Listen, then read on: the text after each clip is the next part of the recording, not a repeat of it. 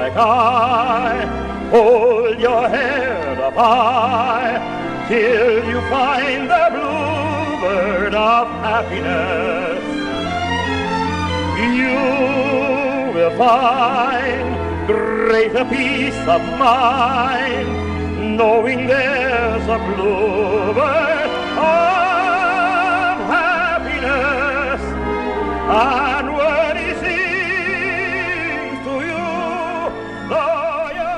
Welcome back to the Philip K. Dick Book Club. This episode will be part two, part two of my coverage of Do Androids Dream of Electric Sheep, Dick's 1968 novel. This is the only novel he published in that year. Um, so, in the first part of of the novel, in chapters one through four, we were introduced to Rick Deckard, a bounty hunter who hunts escaped androids who flee the uh, the colonies and and come to Earth, often to escape conditions essentially of slavery. Uh, but they're not wanted on Earth, so he his job is to is to kill them. Uh, he has a fight with his wife over what kind of mood she should be in for the day. She's a stay-at-home wife, and she spends most of her time at home depressed and watching TV. Um, but then he goes uh, to look, check out his electric sheep, who he's very depressed to own because he'd much rather have a real animal, as do most people on Earth. That's the greatest dream um, people can have is to own a real animal. So after being introduced to Rick Deckard as he gets ready for work, we meet J.R. Isidore as he's trying to get to work. He lives all alone in an apartment complex, kind of in the suburbs. He's the only one left, and we get more of a feeling of just how empty the earth has become. The earth, most people of of value, most people with who are able to, most people who are not sterile or not deemed quote unquote special because of mental ailments have already fled Earth for the for the colonies, where kind of Earth society's been extended. Uh, we don't learn much about the colonies, but it does seem that they are in a much better state than than Earth. His job is to drive a veterinarian van, even though it's a fake veterinarian van. He works for a company that repairs broken electric animals, but the the fact that his van is uh, labeled as a veterinarian is just to make his customer not to expose his customers as owners of electric animals. He's a special. He's a chicken head, uh, and he's sterile, uh, and he lives alone.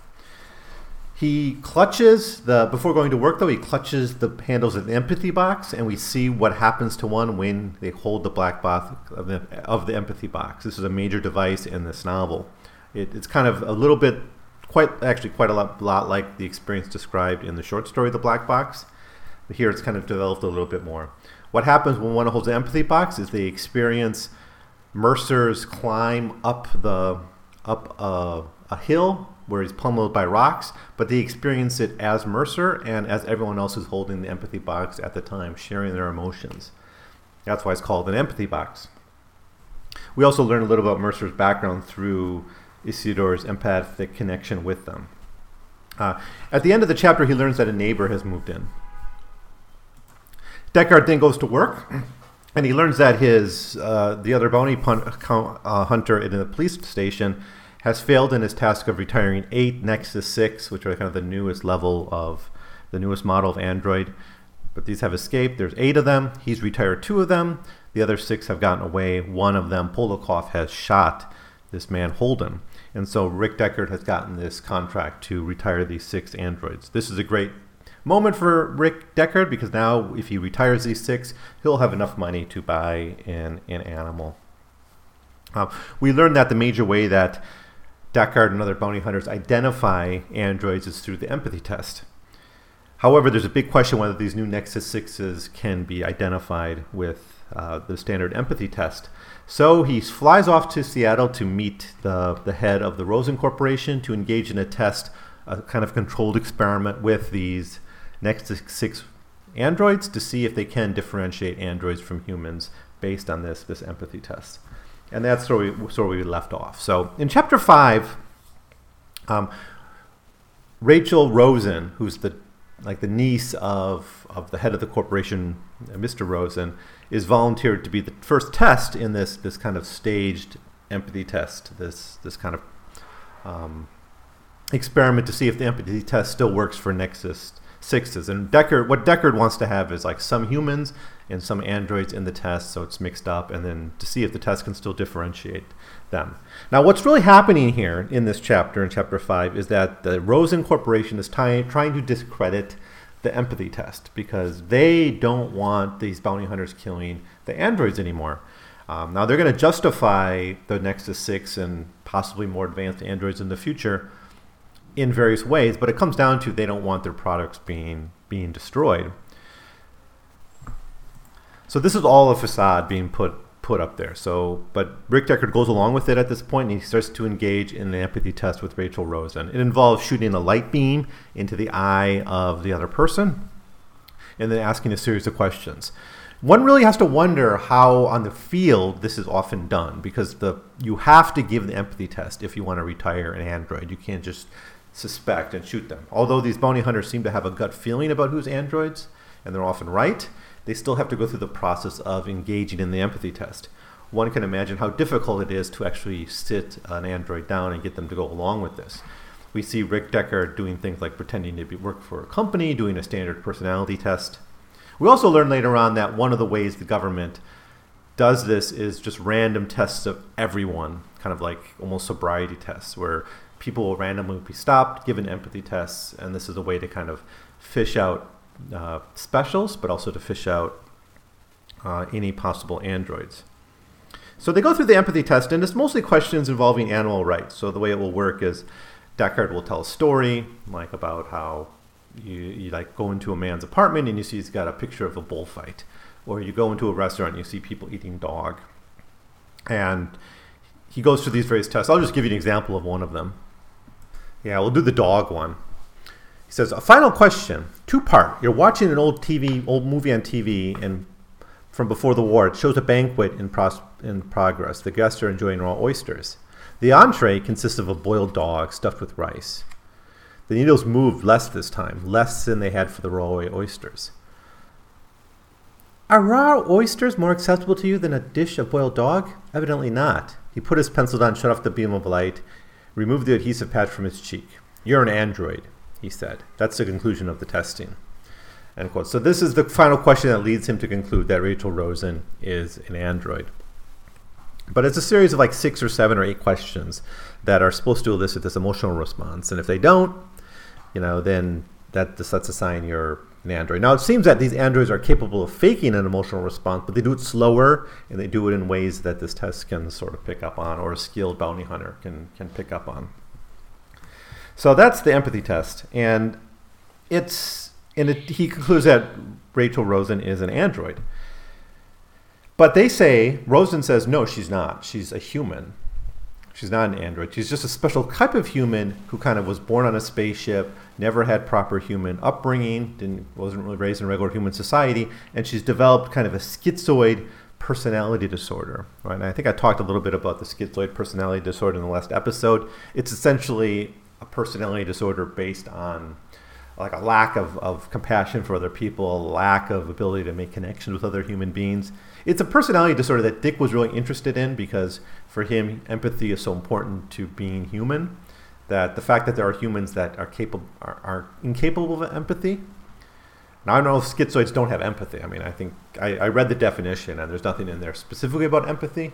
But the way Dick understood it is schizoids are human would have been humans who don't have empathy, and this really bothered him in this kind of quest to kind of define humanity. We'll we'll talk more about this certainly in this novel and also in We Can Build You, which I think was written before this, but it was published later.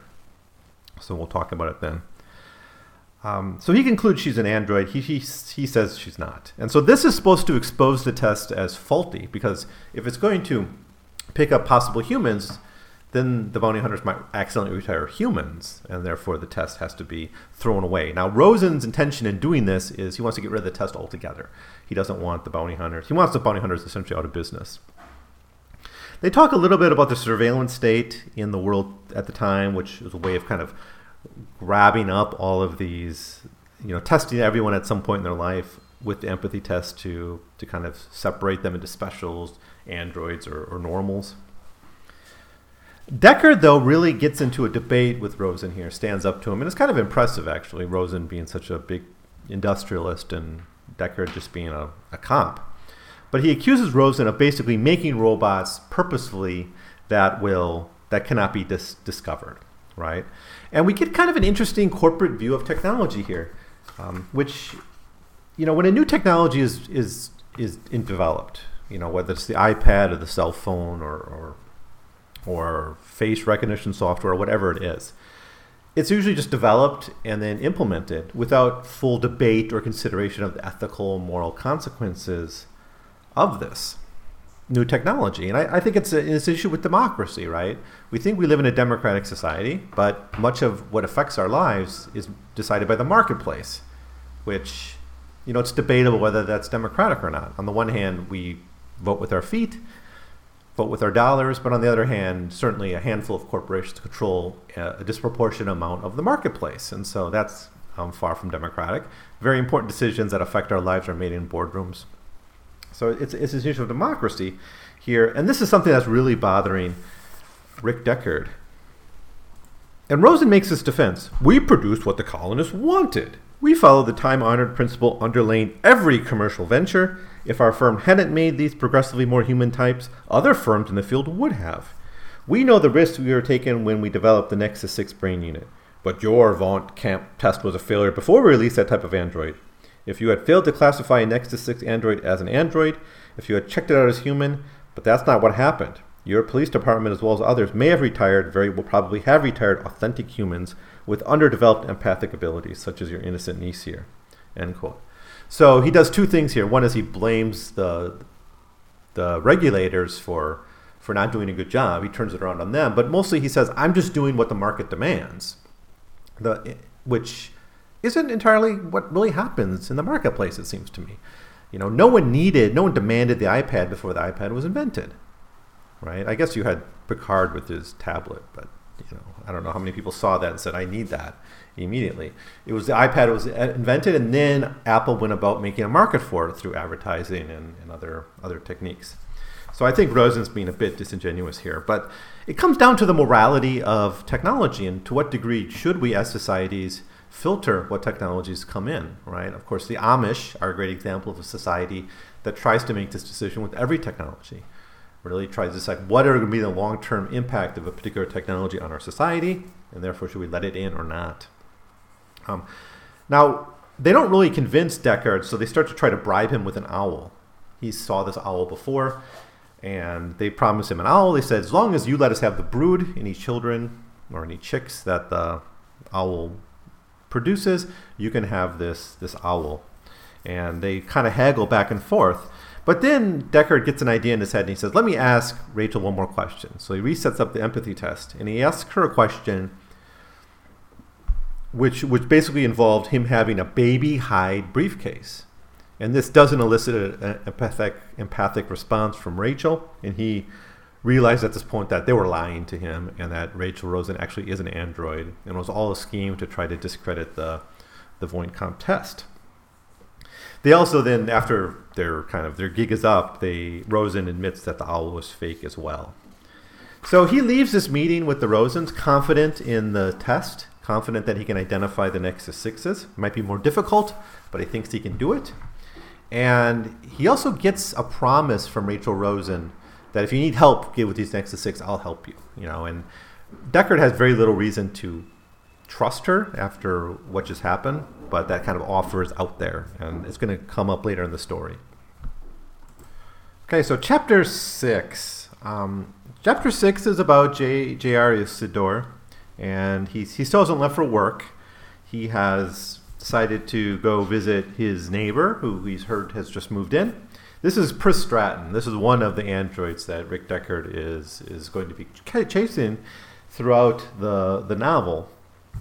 Uh, but he doesn't know that, and it takes Isidore quite a while to figure out that she's an android. And this is not because he's stupid, and I think there's a lot of evidence here that he's not that stupid. He's not really as much of a chicken head as he's been labeled. Uh, he's like, for instance, very creative on the concept of Kipple. He's not the inventor of the Kipple concept, but he he very much um, has kind of developed it and given it kind of a philosophy. Um, but it just shows us how good these androids are, and and they're a bit off. And the androids are always a bit off. Even Rachel Rosen in chapter five, when she answers the questions, there's something a bit off about her. But th- we've met people that are off this way. I mean, it's not like that's unheard of among humanity. So it's very easy for these androids to kind of um, filter in. I mean, they're essentially biologically just like humans. The only thing they lack is the empathy. Um, so he goes to knocks on the door, right, and he starts. They start to talk about things, and one thing they talk about is Buster friendly. They talk about Mercerism, and they talk about Kipple, and that that covers most of this chapter. Is their various conversations on these topics. Now I'm going to say more about this in a little bit, but there's a really clear contrast that Dick is trying to make between Buster Friendly and his friendly friends, which is one type of media available. That's what's on the that's what's on the boob tube is Buster Friendly and his friendly friends. Hours and hours of content every day. Um, in fact, too much for any human to to produce on his own. It's it's even suggested pretty early on that he's not human, and it's confirmed later on that that he's an android as well. But uh, he is the it's the synthetic plots of of popular television. It's the mass media. It's it's very in, it's it's kind of very individualist in this way, even though it's kind of kind of got this collectiveness that all TV has. You know, everyone kind of watches the same nonsense, but they kind of do it as individuals, isolated individuals. And the Mercerism, in the meanwhile, gives us this authentic, empathic experience where we're actually joining with other people at an emotional and physical, you know, way. We actually feel the pain that they feel, including the pain that Mercer feels. So there's a really a judgment Dick is making against the Buster Friendly and his friendly friends. Even the ridiculous name of the show is Dick making fun of, of how preposterous this is. So they, they talk a little bit about this, and it seems the androids prefer Buster Friendly and his friendly friends, and they seem to be a little bit scornful of, of Mercerism. But most of what this chapter is, is they talk about the concept of Kipple. Kipple is essentially junk. It's trash. It's the stuff left over after the war. It's the stuff that builds up. Um, and here's what uh, Isidore knows as well. In fact, it's actually Buster Friendly who comes up with the term kipple. Many characters use it and is later determined to be Buster Friendly. But she doesn't know it. She's from Mars, so she doesn't have this concept of kipple. He explains Kipple is useless objects like junk mail and match folders after you use the last match, or gum wrappers, or yesterday's homeopape. When nobody's around, kipple reproduces itself. For instance, if you leave the bed, if you go to bed leaving kipple around the apartment, when you wake up the next morning, there's twice as much of it. It always is more and more. The first law of kipple, kipple drives out non-kipple, like Gresham's law of bad money. And in those apartments, there's been nobody there to fight the kipple. He later says, No one can win against Kipple, except temporarily, maybe in one spot, like in my apartment. I've sort of created a stasis between the pressures of Kipple and non Kipple for the time being, but eventually I'll die or go away, and then Kipple will take over again. It's a universal principle operating throughout the universe. The entire universe is moving towards the final state of total absolute Kippleization. Except, of course, for the upward climb of William Mercer, Wilbur Mercer. So Wilbur Mercer is the response to entropy right? Actually, Kipple is obviously entropy. It's, it's, it's something Dick has been obsessed with throughout his career, and this is just another variant of that type of um, entropy. But it is he sees Mercer, this kind of true, authentic, empathic experience, as a true response to empathy, and it's quite a brilliant um, observation on, on his part. In the conversation about Mercer and Kipple, we get a sense of just how kind of off Pris is. For instance, when he asked her about the empathy box, she doesn't really know what an empathy box is, the black box. She, uh, you know, she doesn't, really doesn't know what it is. And, and Isidore is like really bothered that she doesn't know what it is. He's like, how could you not know what an empathy box is?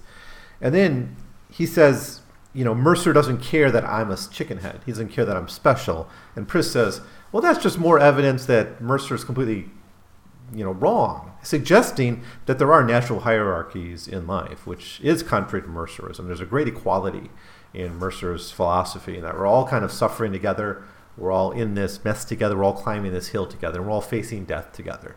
Right? It's heavily implied that Mercer dies when he gets to the top of the hill. So by we're we're all on this march to death together. So there's a basic equality there. But for Pris, there's not. There's there's natural hierarchies.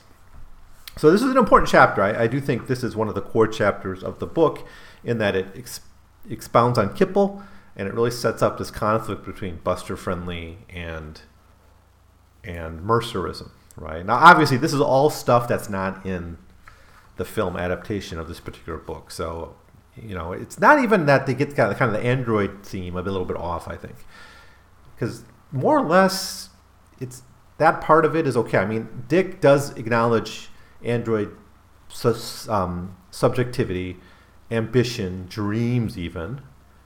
Right. What they lack is empathy. Right. They're completely immoral, amoral, and cruel. And I guess the, the, the film version sort of gets that right but it's missing the whole kind of broader context of the story, which is really rooted in the Buster Friendly, the, the Kipple theme, and and Mercerism, and so in that way, this chapter is really important to to developing all that. Um, they even, I think, write out the character of Isidore altogether in the film version.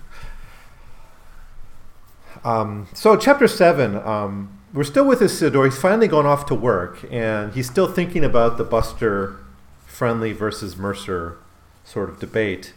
And he kind of concludes that Pris is nuts. He says, She's completely out of touch, he thought as he donned his white work uniform. Even if he hurried, he'd be late to work. Mr. Sloat would be angry. But so what? For instance, she's never heard of Buster Friendly. And that's impossible. Buster is the most important human being alive, except, of course, for Wilbur Mercer. But Mercer, he reflected, isn't a human being. He evidently is an archetypal entity from the stars, superimposed in our culture by a cosmic template. At least that's what I've heard people say. That's what Mr. Sloat says, for instance, and Hannibal Sloat would know. So he's still thinking about this, and this is going to come up throughout this chapter. So the main plot of this chapter, and I'll just go through it real quick, is he goes to pick up a sick cat. Now he works for an electronics repair shop. So normally they pick up electronic animals and fix them up, but they pretend to be vets so not to embarrass the owners of the electric animals. Rick Deckard, for instance, obviously, you know, never let anyone know that he's got an electric sheep. So he picks up the sick cat, takes it there, and you see that Isidore immediately has empathy for this electric animal. There's a lot of um, moments throughout this chapter where he feels this, especially in the first half of this chapter, he feels empathy for this cat. He, he says, like, he talks to it, for instance, we'll recharge you when you're en route you know, later on he says, um, anyway, or this is a Dick writing. Anyway, not it's not uh, Isidore's quoted spoken words. Anyway, he could no longer had to listen to the nerve-wracking wheezing of the construct. He could relax. Funny, he thought, even though I know rationally it's a fake sound of a false animal burning out its drivetrain and power supply my, ties my stomach in knots. I wish, he thought painfully, I could get another job. Unquote. So he actually feels bad for these electronic animals. Now, of course, the twist is when he gets it to the shop, it's revealed that it's a real cat and it died. And partially because Isidore thought it was an electronic cat and didn't really care for it properly. In fact, he wouldn't have known what to do with a real cat, it, it seems. Now, on the drive, drive to his workplace, we are introduced to the concept of human kipple or at least living Kipple. That's that's the way Dick writes it here is is living Kipple. Um, this is an important theme, I think, in the book, and I, I, think to some degree, everyone living on Earth in this novel is a form of living Kipple, and it's more or less said so directly on this page. This is um, um, here's what's written. Nothing depressed him more than the moments in which he contrasted his current mental powers with what he had formerly possessed. Every day he declined in sagacity and vigor, he and the thousands of other specialists throughout Terra all of them moving towards the ash heap, turning into living kipple. End quote. And I'm reminded here of Zygmunt Bauman's book Wasted Lives, which is really about the human kipple of, of global capitalism, the people left, be, left behind, the people living in slums, the people who make their living digging out of trash bins, the people who there's not really space for in an economy that's more and more mechanized, more and more automated, more and more technocratic. And millions of people are being left behind and becoming really the waste elements. And, you know, Isidore is one of these, right? He gets the only job he can get, right? He's, he can't go to Mars. He's stuck in this dying world. And that's, his fate is to sim- simply to be human kipple. But that's kind of the fate of everyone on Earth in this novel. There's really no future for them. Maybe a few can emigrate, but by and large, they're all sort of stuck there.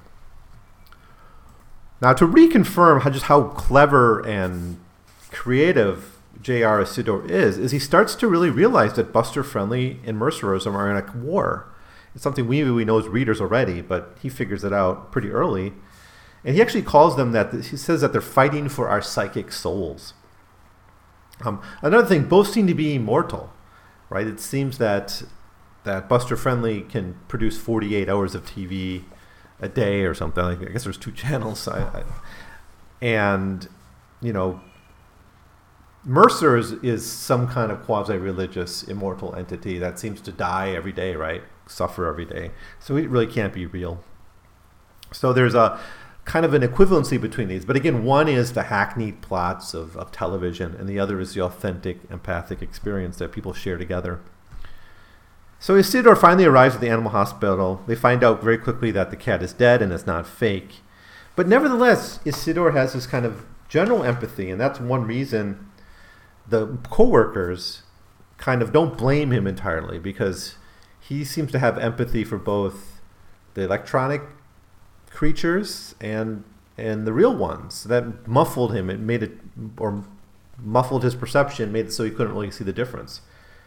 He says, one of the workers says, I don't think Isidore can tell the difference. To him, they're all alive, false animals included. He probably tried to save it. What did you do? Try to recharge its battery or locate a short in it? And then Isidore admits he did. Um, but nevertheless, it's really a horrific event to see a dead animal. Any dead animal is is a horrific event for the people in this this novel. Even later on in the story, the death of a spider is presented as one of the greatest horrors possible. Uh, of course, this is a planet that's been depopulated of, of life. Most, most, most forms of life are gone. Most animals are extinct. The few that remain are just, you know, there's just a few. So, anyways, uh, he has to call the owner of the cat and explain. And it seems they have some kind of insurance policy. So they said, "We'll get you a new cat. We'll even help you pick it out. Maybe we can make an electric cat that will fool your husband." Those are kind of the options they give this woman, Mrs. Pilson. And Isidore does a pretty good job of talking her through this and managing it. He has to get bailed out at some point in the conversation. But again, we're, we're, we get the idea that Isidore is, is not confident. He stammers. He's got some, I guess, psychological issues, but he's not, he's not unintelligent. He, he certainly understands the way the world works to some degree. And he, he's, he's, he's got some creativity. He's, he's able to think things through. So it seems he's been unjustly labeled a chickenhead. It seems to me, anyways. Um, but he makes the call, and and that's worked out. So this chapter is is really about uh, the kind of Buster versus Mercer. It's about the real versus the animal, and it's our first taste of this concept that's very very important in this novel, and that is empathy for non-living things, for for androids or robots. Right. That's something humans can have. Humans can have empathy for androids.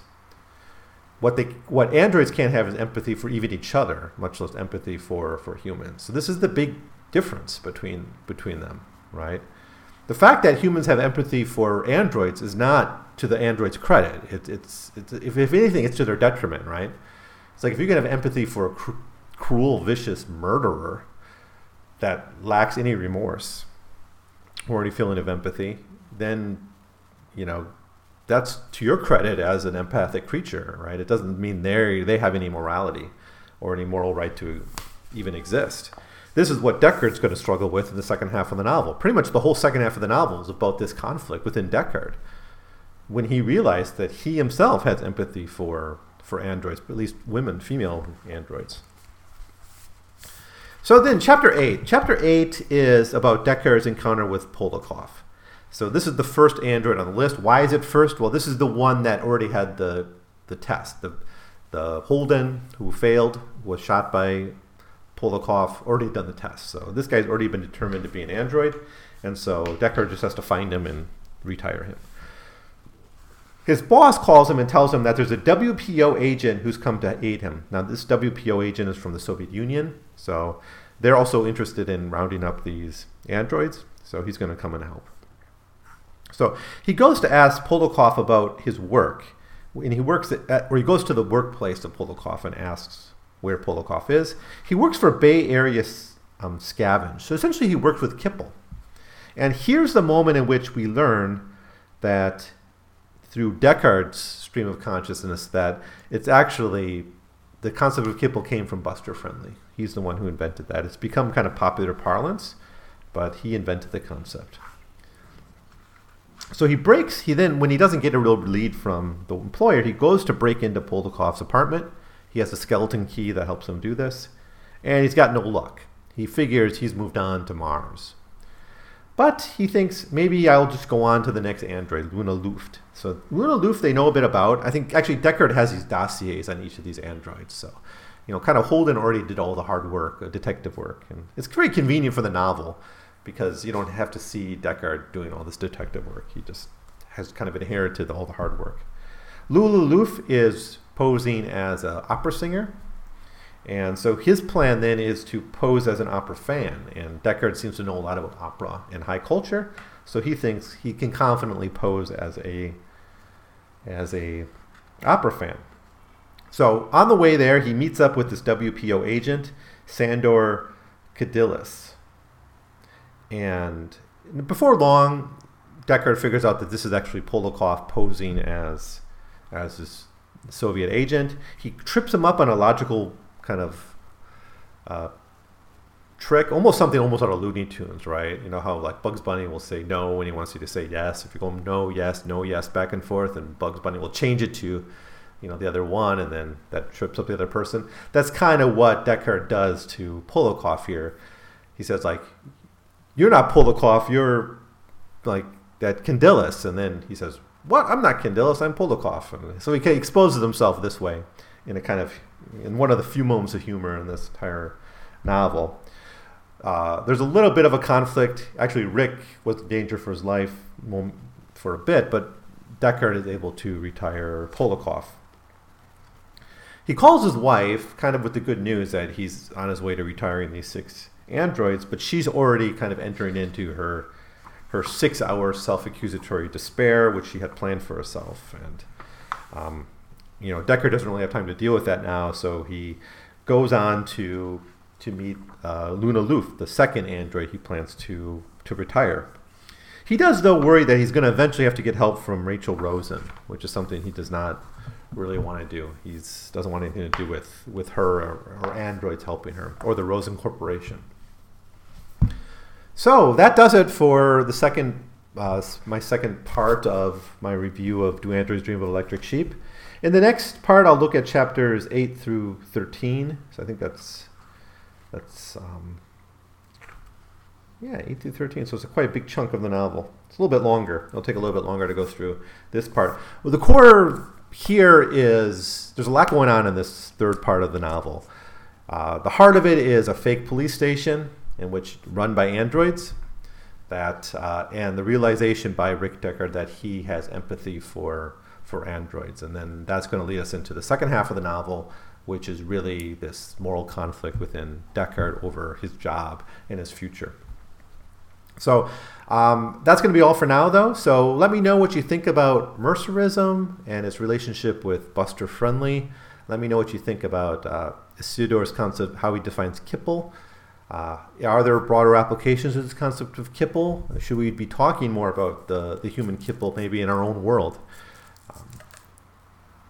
And yeah, I think those are the main themes in this part of the novel. Um, so, or what about the corporate attitude towards technology? You know, should we have a more democratic relationship uh, to technology? Should we think more seriously about what technologies we incorporate into our into our society, or should we just let the marketplace of ideas play out and and and, and let the chips fall where they may? So um, that'll do it for this episode. Thanks for listening, I'll see you next time with part three of my, my review. You must search till you find the bluebird. And contentment forever. If you